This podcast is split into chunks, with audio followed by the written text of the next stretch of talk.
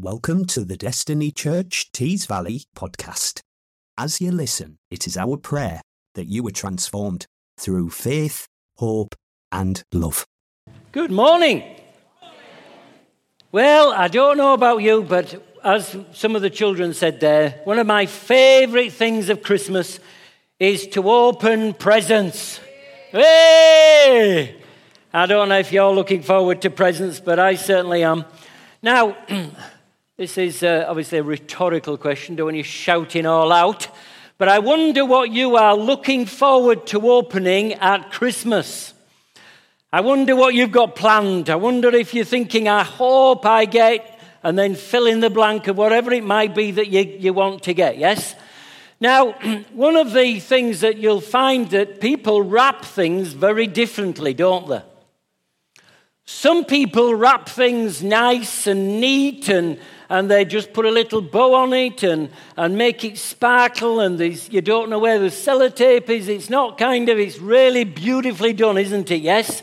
That's the kind of thing that my wife would do. She would wrap it nice and neatly like that. But me, well, my wrapping is kind of all over the place. It just depends what the shape of the object is in it. And it kind of, you think to yourself, well, you know, what's that? And I'm thinking, I know, just a bit more sellotape will do.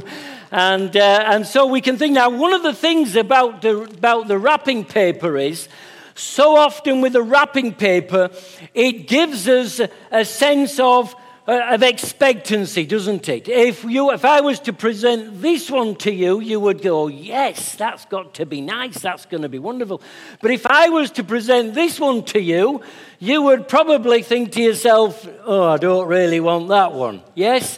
So the wrapping paper itself, although we all know that logically we know the reasoning is that the paper, we just rip it off, it is not something that we're going to keep, well, some of you, I might make a little correction there. For some of you, you will untidy that one nice and neatly so that you can reuse it the following year.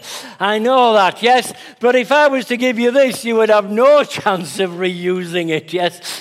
But the paper, we know, really doesn't matter, does it? The wrapping is not always, but actually it's amazing how much it makes a difference to us, doesn't it? And that's the issue with Christmas, is the problem with Christmas is that it is strangely wrapped. It has a very strange wrapping to it.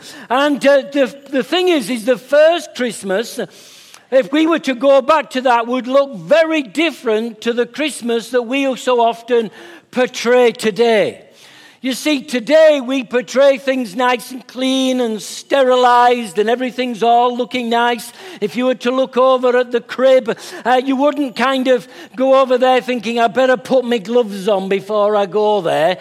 But actually the first century, the very first Christmas was in a manger. And the thing with a manger is that it wasn't a clean place. It was where the animals were kept. It was where there's cow dung. It's where there's the straw and there's all sorts of things. So it was not sanitized. It was unclean. There was nothing nice about that. And this is where, you've got to realize, this is where the first Christmas makes its entrance, is in Bethlehem in a manger because there's no room in the inn. Now let me ask you a question. If you were God, how would you enter the world? I don't know about you, but if I had all the splendor and the majesty and the power of God, if I was kind of in that kind of thing, would I come as a baby in a manger? I would sure want the greatest of thrones. I want a bit of splendor. I want some bands playing. I'd want all sorts of things going. I want the gold cutlery coming out. I'd want all the best, wouldn't you? And yet God, who created all things, who sustains all things, who holds the galaxies in place, who is able to do all things, is able, and yet he chose to come as a baby in a manger. Now you're thinking to yourself, well, yeah, but that's because there was no room in the in. But the thing was, is you've got to remember, God has been planning this event for hundreds and for thousands of years. This wasn't an accident. This wasn't God suddenly waking up going, oh, I think I'll send Jesus today.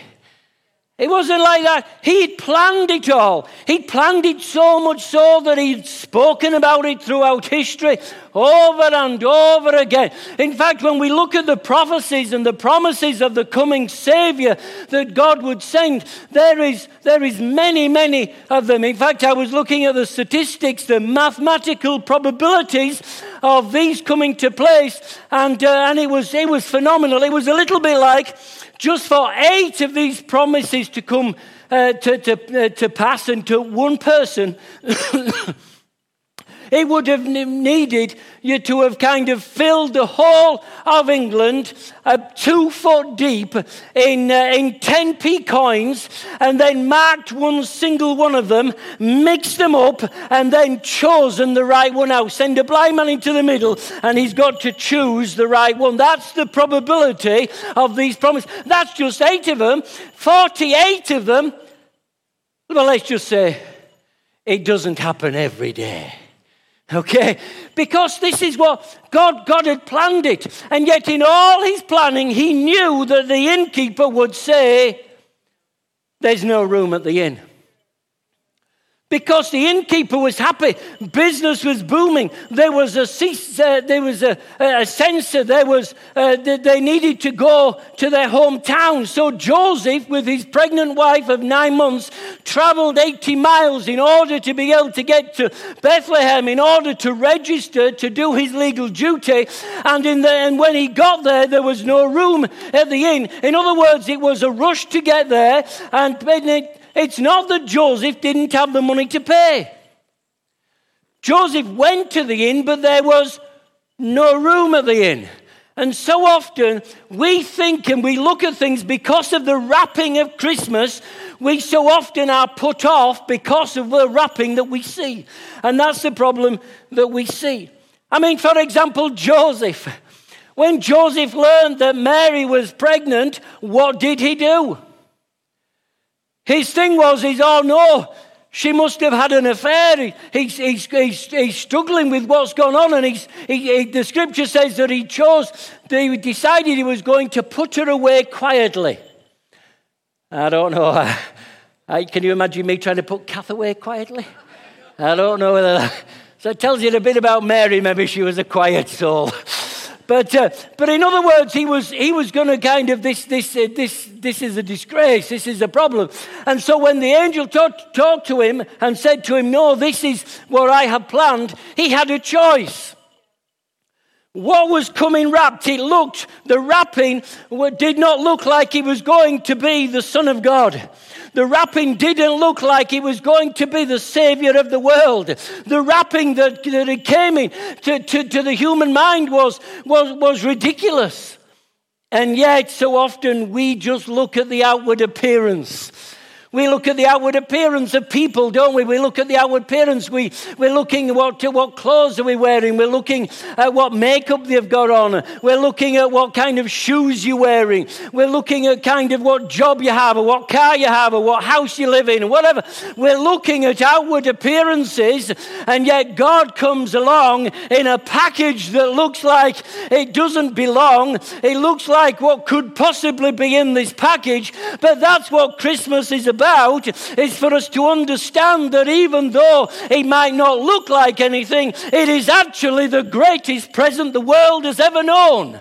It is the gift of God to you and to me of Jesus Christ. Why? Because he gives us eternal life.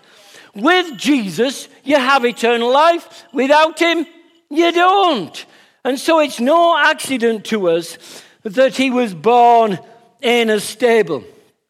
So important was this event that, as we heard in one of the videos, that all of history is hinged on this event. BC, testing you there. So in other words, whenever we write the date, today, and it's 2021 after what? 2021 years after what? Do you see what I'm trying to say? So every time you and I write the date, we are recognizing the greatest event in the history of humanity. Isn't that phenomenal? To think that the world, and yet nobody writing the date so often thinks to themselves, oh, I'm recording a date here because of what it meant to them. You see, God's gift comes in such a package that we so often miss it. We miss it because we're not sure. And the problem so often is because we are wrapped up. And we're so wrapped up with the things that we want to be, the things with the glitter, with the things that look nice. We're so often wrapped up in ourselves. We're wrapped up in our problems. We're wrapped up in busyness. We're wrapped up in all sorts of things that we actually, because of other wrapping, we can't see the really precious present that actually God has got on offer to us. You see, the motive of the giver matters. It really matters. So, for example, some gifts are giver-focused gifts, yes? So a giver-focused gift is like me buying Kath a motorbike. All the guys go, yeah! Or buying her some tools or buying her something like that. In other words, why am I buying her it? Because I want that, yes. And too many of us do that, don't we? Yes. The other one is to be recipient-focused gifts. In other words, you're focused on the person you're giving it to, so not necessarily their needs, but their wants. So in other words, you might buy your child a gift, but it's not that you want them to spend all day on PlayStation or on the computer or whatever. But you buy them that gift. Why? Because that's what they want. But God's present is the best kind of present, which is relationship-focused gift. And a relationship-focused gift reflects the person giving and the needs of the person that he's been given to. So in other words, it's a little bite like me buying Kath something that she needs, like a dishwasher. You fell for that one then, didn't you? I could see it. On an ironing board. There you go. No, but if I was to buy her a ring, okay, that would be a miracle. Who believes in miracles? Okay. But what I'm saying there is it would show the love and the heart of the person giving, but it would also be showing that what is the desire and what Kath would need, what your spouse would need, or what does the child need. So that's the issue for us. You see, God's gift reflects who he is. He is loving. He is merciful. He is forgiving. He's gracious, he's generous, he's sacrificial. He is everything that you can use that's good in this world. But the problem is we put a plaster over our problems. We put a plaster over our loneliness, a plaster over our fears, and we all have them, plaster over our failures. We feel we need to hide rather than to be able to come to God and say, God, this is who I am. And I know that today that whatever I am, that you want me to come as I am. Now, the issue is God loves us too much for us to stay the same way. He's not wanting you to stay the way you come, but he wants you to come as you are. And that, I think, is important to us. So let me ask you a question. This Christmas, what presents are you going to open? What is going to be the most important present for you? Because if you have such a wonderful present presented to you in a way that you think to yourself, I'm not sure what's in there, it just seems a very strangely packaged present. If that's the way you, the question is the only way you can know about that gift and the only way you can know what's in any of these is if you accept the gift. You've got to accept the gift and then you've got to open the gift and you've got to use the gift, haven't you? If you just leave it on a shelf, well, if it's an ornament, I guess you just leave it on the shelf. But if it's something of usefulness, and of course what God gives us is of primary usefulness, His gift will affect every area of our life.